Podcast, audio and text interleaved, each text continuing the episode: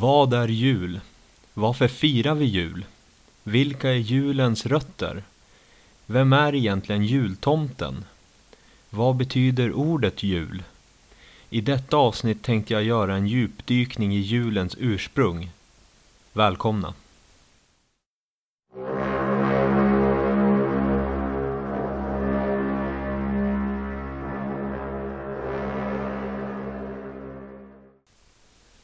Vi har alla hört historien om Jesu födelse. Det var då Josef och Maria var på väg från Nasaret till Betlehem för att skatteskriva sig. Dock så blev de utan bostad för natten och hamnade i ett stall, där Jesus föddes. Detta påstås vara anledningen till varför vi firar jul i december. I Bibeln står det inte vilket datum det var, eller ens vilken årtid, och att den höggravida Maria skulle göra denna resa under den kyliga perioden mellan oktober och april är högst osannolikt.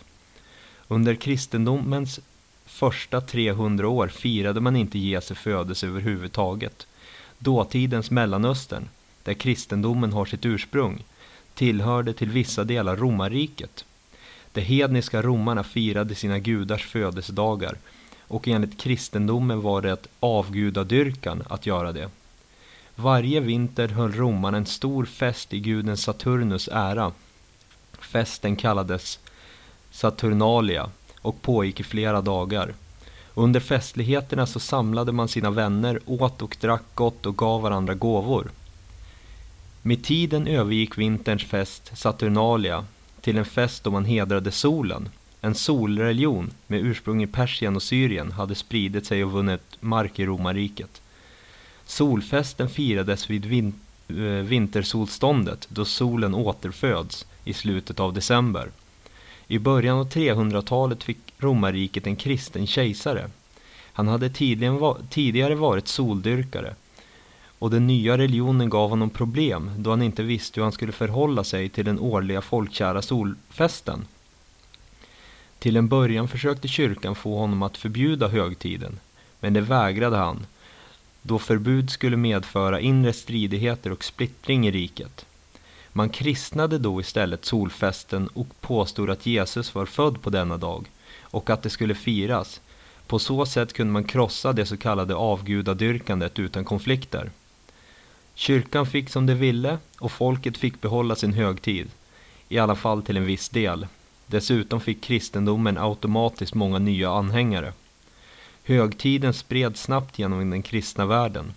I Konstantinopel började man fira Jesu födelse år 380, i Anatolien år 382, i Egypten omkring år 430 och i Jerusalem omkring år 440. Även i det forna Norden firade man en högtid i slutet av december, nämligen julblot. Kristendomens anhängare använde sig av samma strategi även här och kidnappade och kristnade högtider för sin egen vinning. Ordet jul kommer sannolikt från forgermanskans jul och i detta fall antyder det troligen att solens jul eller cykel börjar om. Julner eller julfader är två av Odens många namn som man använder runt julen. Uttrycket dricka jul förekommer för första gången i Rafsmal som skrevs av skalden Torbjörn Hornklöve omkring år 900. Dikten handlar om den norske kungen Harald Hårfager som ville dricka jul ute till sjöss. I Norden firas jul på julafton, det vill säga aftonen före jul. Samma sak gäller för midsommar, som firas på midsommarafton. Ett traditionellt tyskt ord för lördag är Sonnabend, som betyder söndagsafton. Det säger oss något om det germanska dygnsräkningen. Möjligtvis så började det forntida germanska dygnet redan på kvällen. Julgranens ursprung.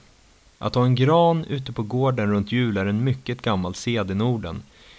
Man trodde då att vissa träd hade magiska egenskaper och kunde hålla onda väsen borta, speciellt under den mörka vinternatten. Ofta barkade man och kvistade man granen nedtill så att endast de översta grenarna återstod. De bortklippta grenarna la man utanför dörren som dörrmatta. Ibland hade man en helt kvistad gran på gården, en så kallad julstång. Och på toppen hade man ett julkors eller en julruska. Den moderna julgranen har sitt ursprung i södra Tyskland och Schweiz. Till en början hängde man godis i granen och senare blev det ljus. Julbockens ursprung. Även julbocken är en mycket gammal tradition i Norden. Troligtvis eh, så kan julbocken härledas till asen Tors två bockar, Tandgnost och Tandgrisner, som drar hans vagn. En annan teori är att julbocken härstammar från att man slaktar en get vid juletid. Julbocken är ofta av halm eller trä, då den är en prydnad.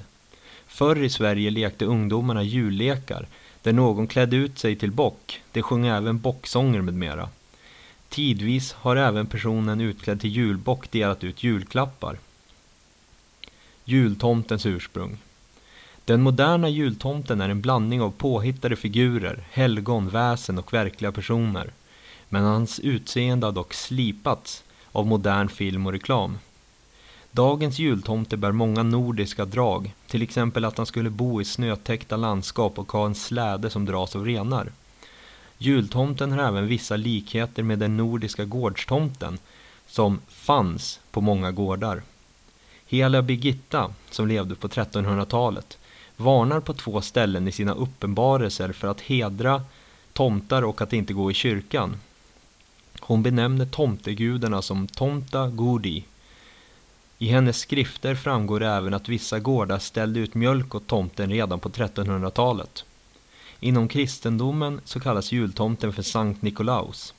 Han var en bis biskop från Lykien som levde på 300-talet och helgonförklarades på grund av sin givmildhet. Även misten har hedniskt ursprung. Det var en helig väst, eh, växt hos kelterna och mest helig ska den ha varit om den växte på ek. Den fick bara skördas av en druid med en skära av guld i fullmånens sken. Balder, Odens son, dödades av en pil gjord av mistel. Jul är alltså ursprungligen en romersk, persisk, germansk högtid som kidnappats av kristendomen. Den moderna julen är dock inte främst en religiös högtid utan en familjehögtid och varje folkslag som firar jul firar med sin egen prägel. Midvinternattens köld är hård, stjärnorna gnistra och glimma. Alla sova i enslig gård, gott intill morgontimma. Månen sänker sin tysta ban, snön lyser vit på fur och gran. Snön lyser vit på taken, endast tomten är vaken.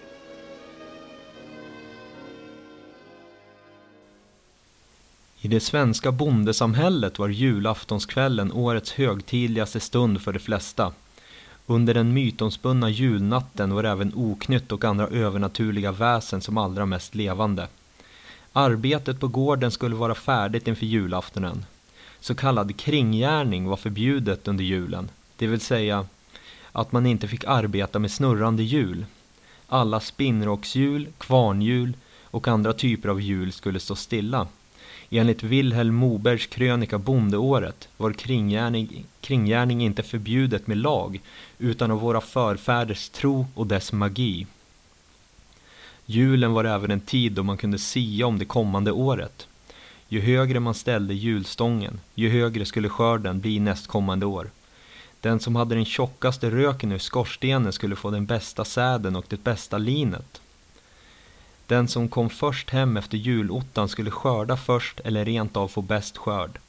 Ju mer julhalm som låg på golvet i huset, desto bättre årsväxt. Om skatorna förde oväsen eller om fåglarna genast kom till julkärven efter man ställt ut den, så blev skörden god.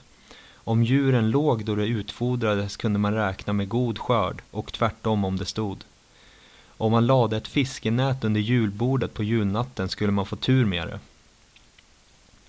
Runt julen kunde man även sia om födelse och död med en mängd olika metoder. Bland annat kunde man avläsa askan av julelden för att se om någon skulle födas eller dö under året.